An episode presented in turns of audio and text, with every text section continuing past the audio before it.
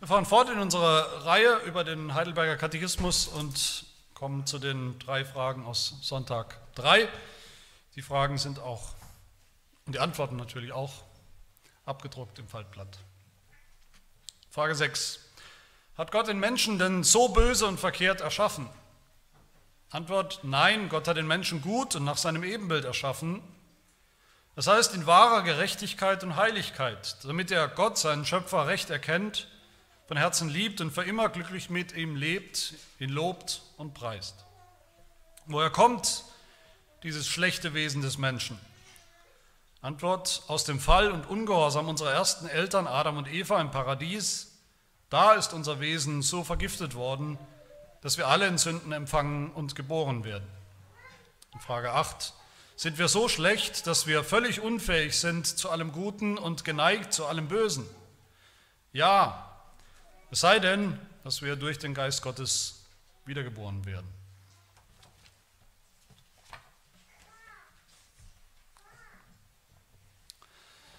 Ich liebe den Heidelberger und seinen Heidelberger Katechismus kann er immer wieder staunen, wie er es schafft, die, wirklich die Grundlagen des christlichen Glaubens uns nahezubringen, unseres Glaubensbekenntnisses so einfach und schlicht und klar, aber doch solide.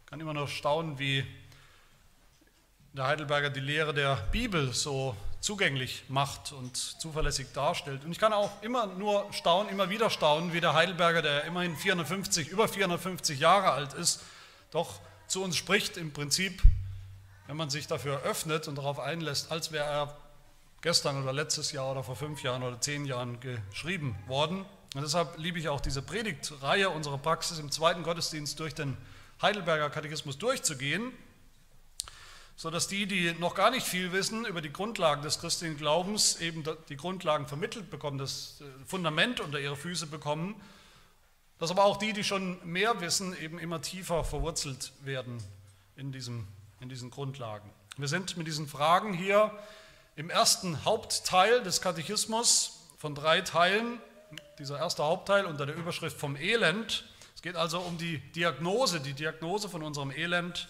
als Menschen oder genauer als Sünder, als gefallene Menschen. Man könnte auch sagen, es geht in diesem ersten Teil um all das, worauf der zweite Teil, also das Evangelium, dann die Antwort gibt, die Antwort bietet, die Medizin, die Heilung darreicht.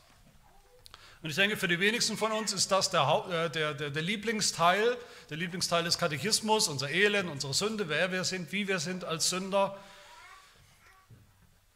Aber ich hoffe doch, dass wir sehen, wie wichtig dieser Teil trotzdem ist. Und man, ich will das mal vergleichen mit einem, mit einem wichtigen Arztbesuch, wo vielleicht verschiedene Untersuchungen schon stattgefunden haben, passiert sind. Und der Arzt ruft uns dann nach diesen ganzen Untersuchungen in sein Besprechungszimmer, vielleicht mit ein bisschen ernster Miene und präsentiert uns die Fakten, äh, in diesem Fall die biblischen Fakten, die Diagnose nach der Anamnese und wir sitzen da, sind vielleicht etwas nervös, weil wir wissen, da kommt irgendwas. Das ist niemals unser Lieblingsmoment. Niemand mag diese Momente. Uns schwant vielleicht sogar Böses. Aber doch sind wir zwiegespalten. Wir wollen ja auch wissen, wie es wirklich um uns steht. Wer will das nicht? Uns ist bewusst, dass da nichts bringt, drum rumzureden und im heißen Brei rumzureden oder die Situation schön zu reden, schöner als sie ist. Wir wollen das eigentlich gar nicht. Wir wollen nicht, dass der Arzt uns was verschweigt, was eigentlich wichtig ist. Einfach weil er vielleicht ein netter Mann ist, weil er nett zu uns sein will, weil er uns die Diagnose vielleicht auch sehr unpassend kommt. Schlechte Diagnosen kommen eigentlich immer unpassend. Vielleicht spüren wir sogar schon was, wenn wir da vor einem Arzt sitzen, dass mit uns was nicht stimmt und wir wollen keine, wir wollen nicht einfach Nettigkeiten, kein wokes oder politisch korrektes Geschwafel, wir wollen Klartext, wir wollen Tacheles, was wirklich mit uns nicht stimmt. Mit dem Ziel, natürlich, mit dem Ziel, dass dann, wenn es raus ist, die Diagnose, dass wir dann auch an die Therapie, an die Therapiemöglichkeiten ran können, den Heilungsprozess. Und das ist dann eben Teil 2 des Katechismus. Dieser kurze erste Teil, da finden wir wichtige Grundlagen für den ganzen Rest des Katechismus, den ganzen Rest der christlichen Botschaft, Prinzip sind das alles, was wir hier hören, so negativ man das vielleicht empfindet, sind alles, jede einzelne Frage, jede einzelne Formulierung ist eine Steilvorlage für das Evangelium. Wenn wir diese Grundlagen nicht haben, dann passiert, kann nur passieren, dass das Evangelium eben völlig in der Luft hängt, dass es eigentlich überhaupt keinen Sinn macht, dass es kein Evangelium mehr ist. Es ist keine gute Nachricht, wenn der Arzt uns die Hälfte, den wesentlichen Teil von der Krebsdiagnose verschweigt und beschwichtigt sagt, ah, es wird schon alles wieder, es ist alles halb so schlimm, halb schlimm vielleicht, aber nur halb schlimm. Es ist keine gute Nachricht, dass Menschen, die angeblich so schlimm gar nicht sind, die eigentlich ganz in Ordnung sind, die ganz gut sind, durch Jesus vielleicht noch ein bisschen besser gemacht werden können. Das ist nicht gute Nachricht. Ein bisschen Hilfe zur Selbsthilfe, ein paar Tipps, wie man vielleicht ein bisschen weniger sündigt, wie man allgemein vielleicht ein bisschen netterer Mensch wird. All das ist nicht Evangelium. Das Evangelium ist nicht nett. Das Evangelium ist die, die brutale, die, die, die radikale, lebensrettende Therapie für radikal kranke oder besser eigentlich schon tote Sünder. Das Evangelium ist die Triage für Patienten mit aller, allerhöchster Priorität, die entweder jetzt so und nur so behandelt werden, sonst sterben sie oder bleiben sie tot, das ist die letzte Hoffnung, das ist überhaupt die aller einzige Hoffnung. Das Evangelium ist nicht nett, das Evangelium sind keine Streicheleinheiten für, für gute Menschen, sondern die brutale Operation im offenen Herzen, der brutale Eingriff, die Herztransplantation mit, mit schwerem Gerät. Martin kann davon berichten, wie das aussieht. Das ist nichts Schönes. Das aber der letzte Ausweg ist für solche Menschen. Darum geht es. Und wie ist diese Diagnose? Was für Grundlagen müssen wir kennen, müssen wir wissen über uns selbst? Drei Dinge finden wir hier in den drei Fragen, nämlich erstens, wie der Mensch war, wie der Mensch mal geschaffen wurde von Gott am Anfang, dann zweitens, wie der Mensch geworden ist durch die Sünde, durch den Sündenfall und drittens, Frage 8, wie er wieder werden kann. Das erste also, wie war der Mensch? Das ist mein erster Punkt, ist die Schöpfung, die Schöpfung des Menschen. Wir erinnern uns in dem Sonntag, den wir, hoffentlich erinnert, erinnern wir uns, den wir unmittelbar davor behandelt haben, haben wir gehört, dass wir Sünde erkennen oder überhaupt wissen, dass wir Sünder sind und was das bedeutet, was Sünde ist, am Maßstab von Gottes Gesetz. Und da haben wir gehört, ja, der Maßstab ist Gottes Gesetz, wie wir es in der Bibel finden, die zehn Gebote im Alten Testament, aber auch das Gesetz, wie Gott es jedem Menschen als sein Geschöpf eingepflanzt hat, eingeschrieben hat, ins Herz, ins Gewissen, in den Verstand, in die Vernunft, egal ob gläubig oder nicht, egal ob er die Bibel liest oder nicht. Und wir haben gehört, dass niemand dieses Gesetz hält, schon gar nicht annähernd so, wie es gehalten werden soll, wie Gott es fordert, nämlich vollkommen. Und warum nicht? Weil wir Sünder sind. Daran schließt sich jetzt diese Frage 6 an, die da lautet, hat Gott den Menschen denn so böse und verkehrt erschaffen. Und wir wollen mal überlegen, was ist die Antwort oder was könnte die Antwort darauf sein, wenn wir das mal gedanklich durchspielen. Man könnte ja antworten. Man könnte ja sagen und denken zunächst mal, ja, vielleicht hat Gott den Menschen so böse und verkehrt geschaffen, als Sünder, als Menschen, die im Grunde gar nicht anders können. Die sind halt immer so. Und wenn ich das so sage, wisst ihr vielleicht, viele Menschen denken so. Wenn wir von Sünde reden, wenn ich manchmal mit Menschen, mit Ungläubigen über Sünde rede, dann bin ich manchmal erstaunt, dass sie zustimmen. Sie sagen, ja, Sünde will ich nichts davon hören, sondern viele Menschen stimmen sogar zu. Ja, alle Menschen sind Sünder, stimmen sie zu. Alle Menschen sind unvollkommen, alle Menschen sind, oder keiner ist perfekt. Wir haben alle Fehler, wir haben alle Schwachheiten. Ehren ist menschlich, Sündigen ist wahrscheinlich auch irgendwo menschlich, ist wahrscheinlich irgendwo eingebaut. Eingebaute Unvollkommenheit. Vielleicht würden Sie nicht sagen, der Mensch ist böse und verkehrt, zumindest nicht über sich selbst, würden Sie das sagen. Aber unvollkommen, fehlerbehaftet. Fehlerhaft von Anfang an.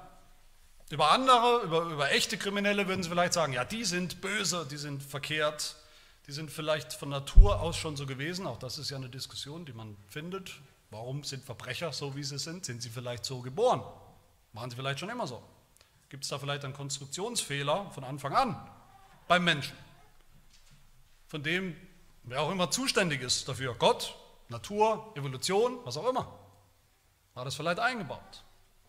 Und das klingt dann fast, wenn man so ein Gespräch hat, als hätte man einen gemeinsamen Nenner. Man kann ja auch mit den Ungläubigen dann über Sünde reden, beide reden von Sünde. Das ist aber kein gemeinsamer Nenner. Das ist sogar allergrößte und allerschlimmste Blasphemie, dieser Gedanke.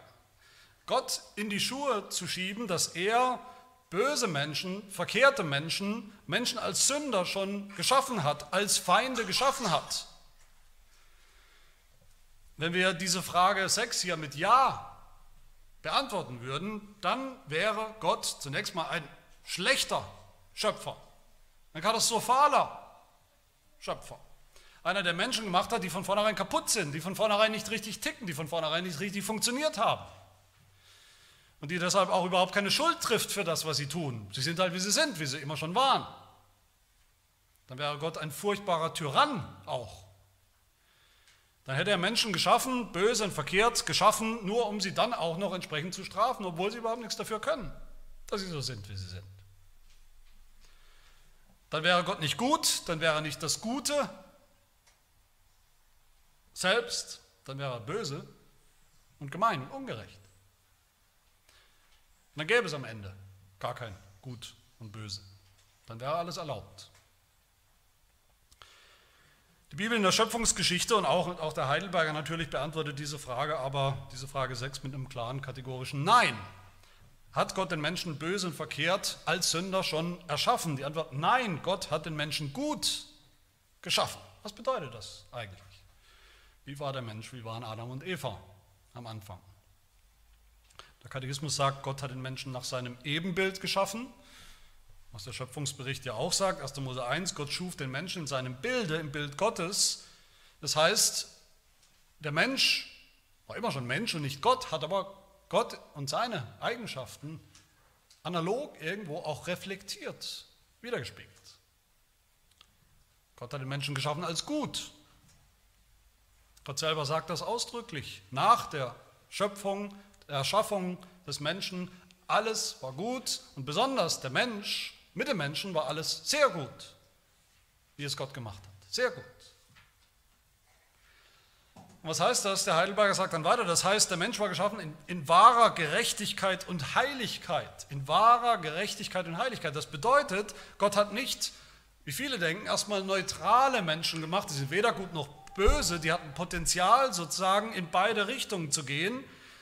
Die hatten das Ziel, vielleicht gut zu werden, gerecht zu werden, heilig zu werden sich zu bewähren und so zu werden. Aber das sagt die Bibel nicht. Sie sagt, Gott hat den Menschen erschaffen als einen, der das schon war, gerecht und heilig. Der schon war, wie er sein sollte. Wie es Gott gefallen hat. Die Menschen waren Gottes echtes, gutes, heiliges, gerechtes Gegenüber. Alles war richtig, alles war in Ordnung.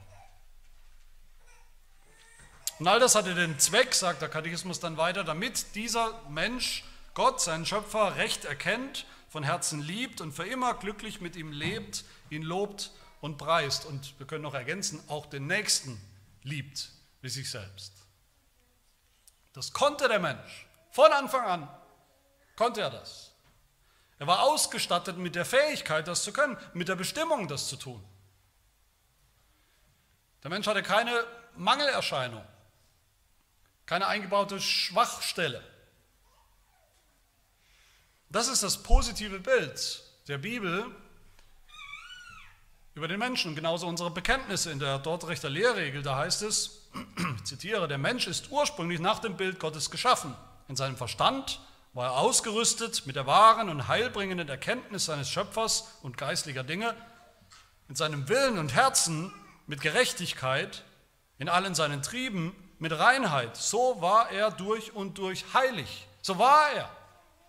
Nicht als Ziel, als irgendwas, ein Ideal, das er zu erreichen hat. So war er.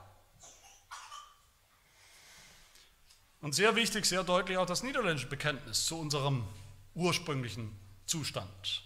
Da heißt es, wir glauben, dass Gott den Menschen aus dem Staub der Erde nach seinem Bild geschaffen und geformt hat, gut, gerecht und heilig, dieselben Begriffe.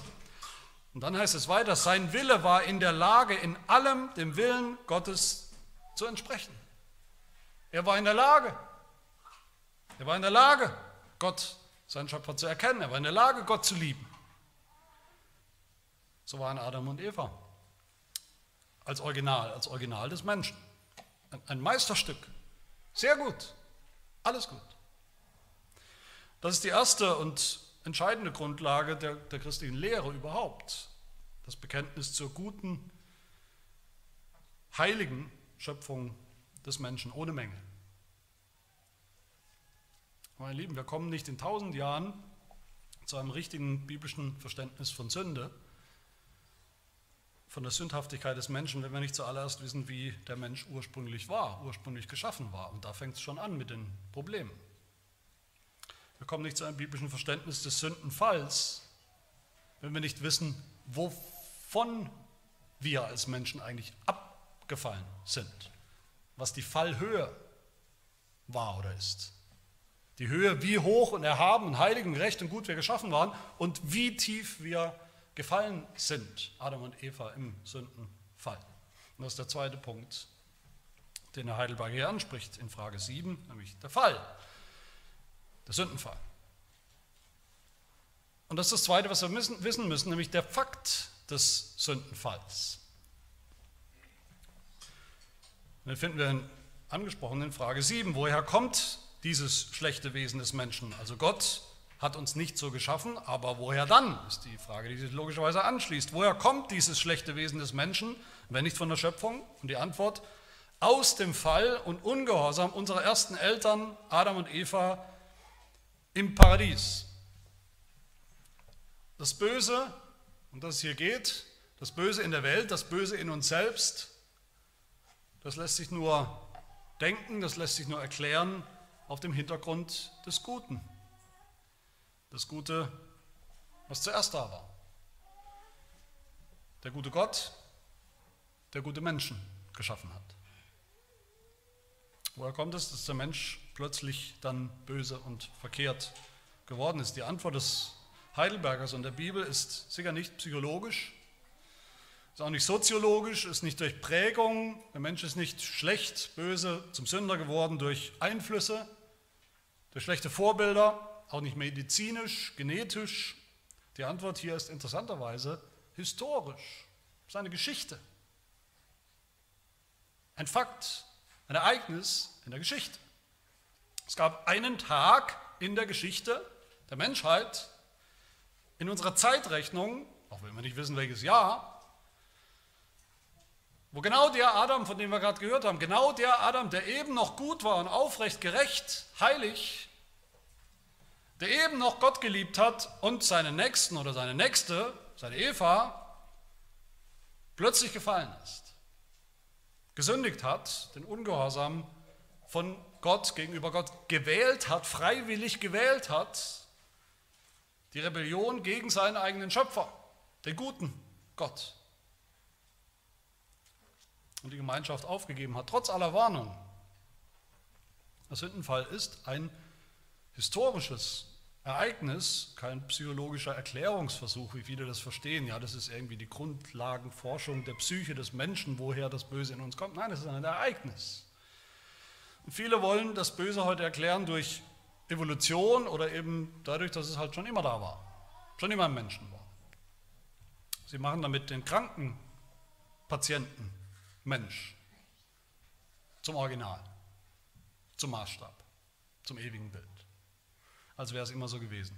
Und damit machen sie gut zu böse und böse zu gut. Als hätte Gott Menschen gemacht, geschaffen, mit Organen, die schon so vom Krebs befallen sind, voller Metastasen sind, den Metastasen der Sünde von Anfang an. Das ist nichts anderes als pervers, so zu denken über Gott und über uns.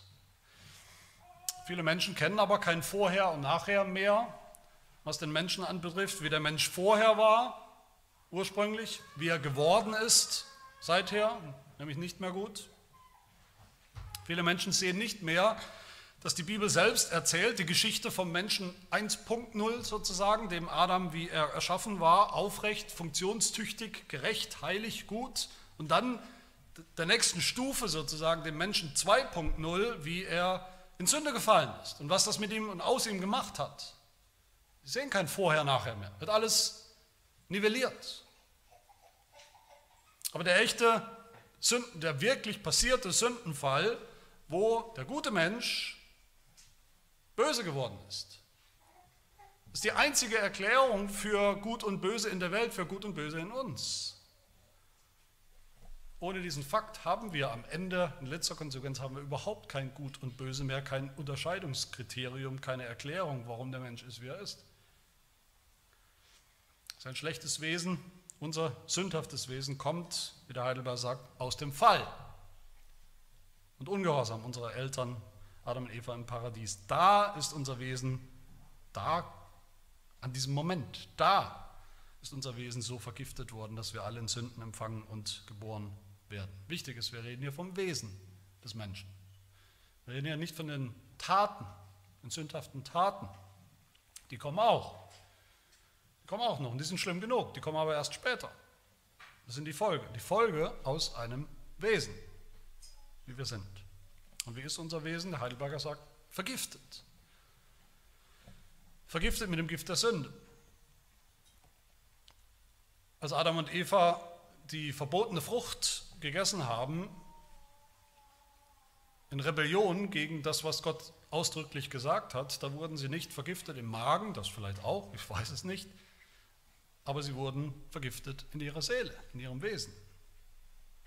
Und ich denke, das ist ein hilfreiches, ein biblisches Bild, aber auch hilfreiches Bild, das vieles deutlich macht. Was passiert denn, wenn ein Mensch Gift trinkt. Wir wissen alle, wie schlimm und wie gefährlich das ist. Wenn er Gift aufgenommen hat in seinen Kreislauf, das ist schlimm, aber er bleibt immer noch ein Mensch. Bei all den Konsequenzen, er bleibt ein Mensch. Wir sind immer noch Menschen. Wir bleiben sogar im Ebenbild Gottes.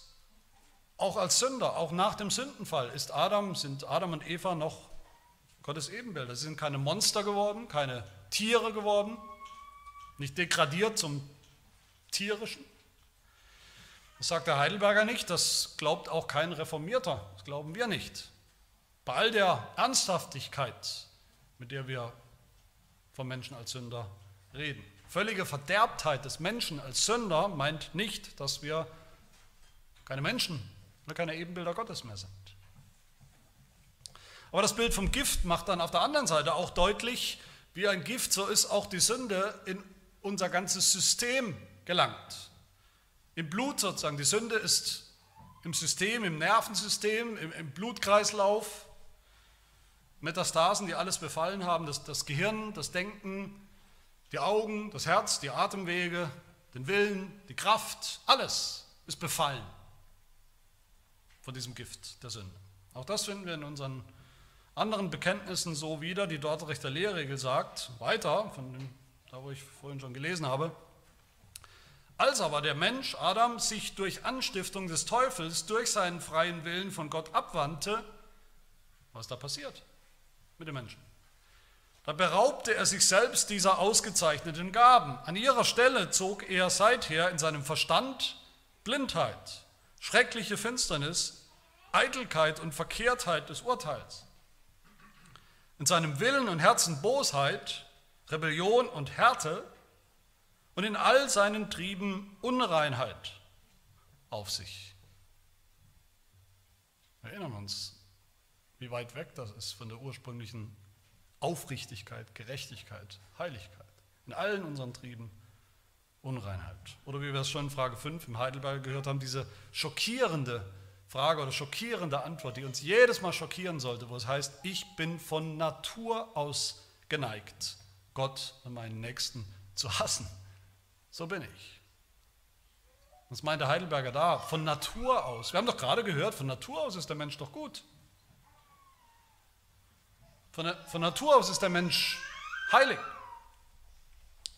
Der Heidelberger meint damit nichts weniger, als dass die Sünde, der Sündenfall, dieser Eingriff der Sünde in die Schöpfung so intensiv war, dass wir nicht mehr von Geburt an gut und heilig sind, sondern Sünder. Das, was in der Bibel die, die, die Katastrophe schlechthin war und beschrieben wird, der Sündenfall, das ist jetzt tatsächlich der neue Normalzustand. Der Mensch 2.0. Wie es Paulus sagt in Epheser 2, wir sind von Natur Kinder des Zorns. Unser niederländisches Bekenntnis fasst die Folgen Sündenfalls für uns, unser Wesen zusammen. In Artikel 14. Dadurch hat der Mensch seine ganze Natur verderbt und sich selbst des leiblichen und geistlichen Todes schuldig gemacht. Seitdem er so gottlos, verkehrt und verderbt geworden ist, hat der Mensch die vortrefflichen Gaben, die er von Gott einst empfangen hat, verloren. Alles, was Licht war in uns, wurde in Finsternis verwandelt. Und liebe Gemeinde, ich hoffe, wenn wir das so sehen, den Kontrast, die Fallhöhe zwischen dem ursprünglichen Zustand des Menschen und wie wir geworden sind durch die Sünde, weil das so ist, weil die Metastasen der Sünde unser ganzes Wesen befallen haben, deshalb muss das Evangelium auch eine Lösung, eine Erlösung sein, die genau dieses Problem, das Problem unseres Wesens, beheben kann. So wie die Sünde globale, kosmische Folgen hatte, bis ins Wesen der Schöpfung, bis ins Wesen des Menschen, muss auch das Evangelium globale, kosmische Folgen haben, bis ins Wesen des Menschen und der Schöpfung.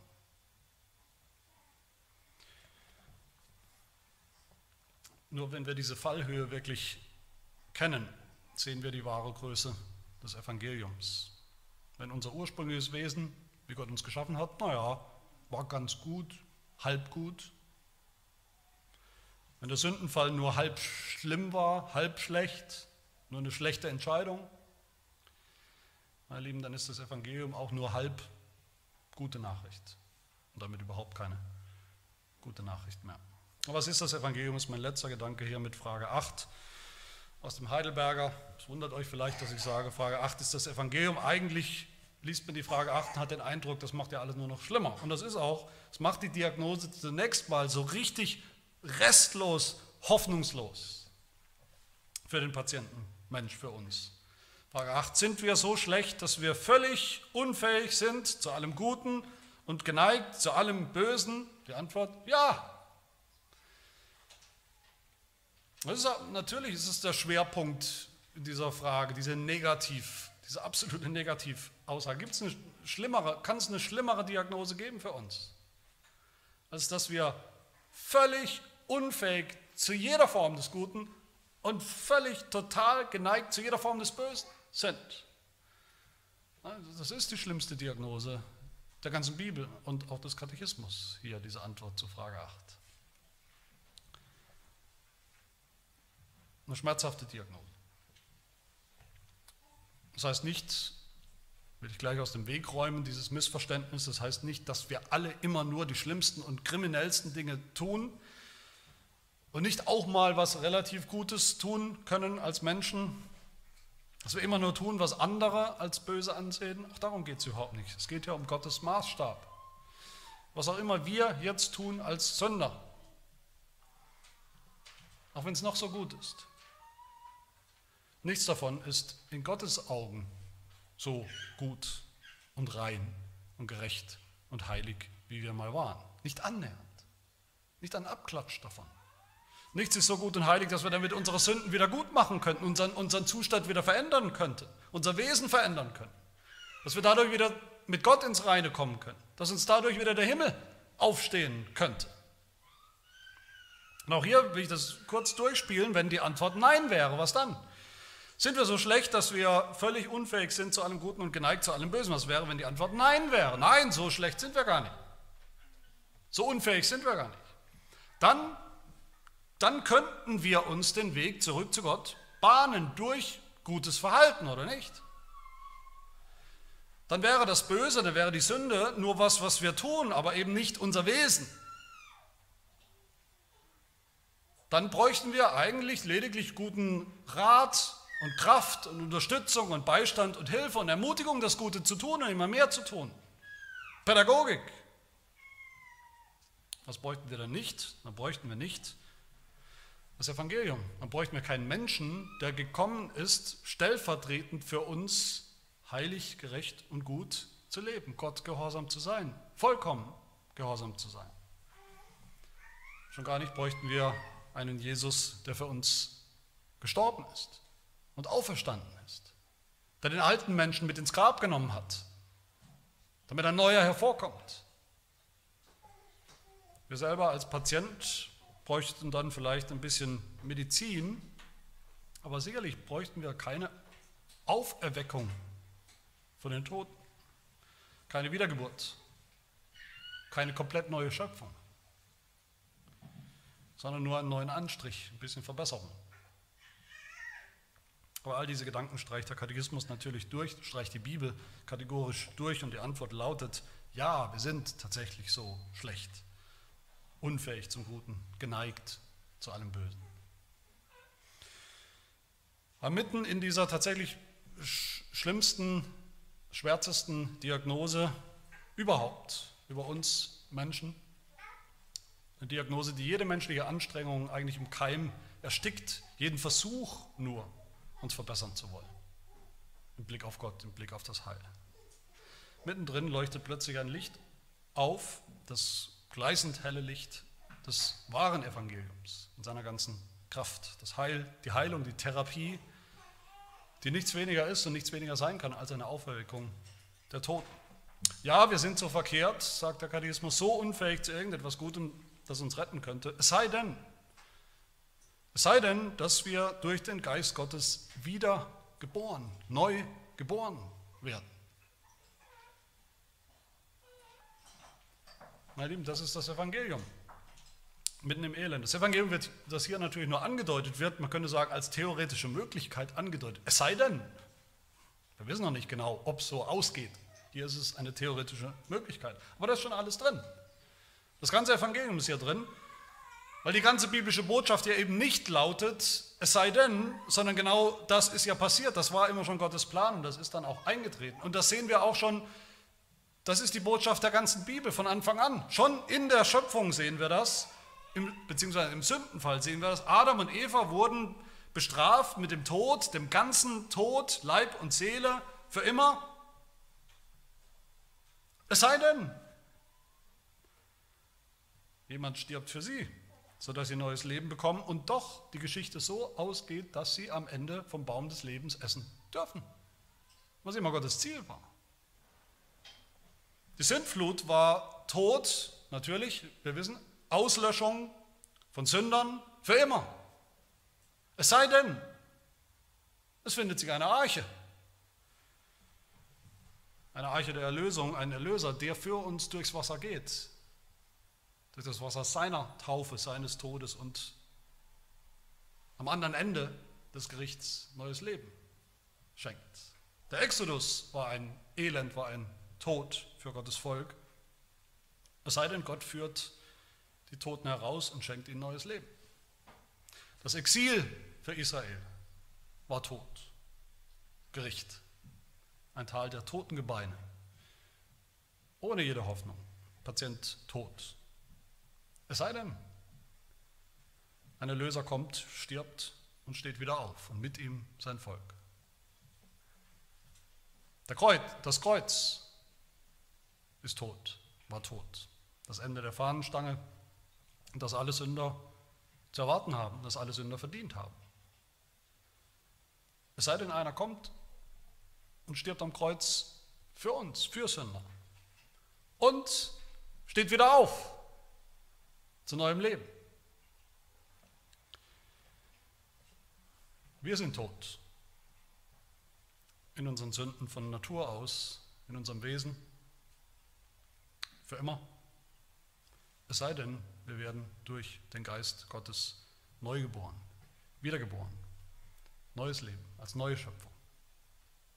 Als neue Schöpfung Gottes.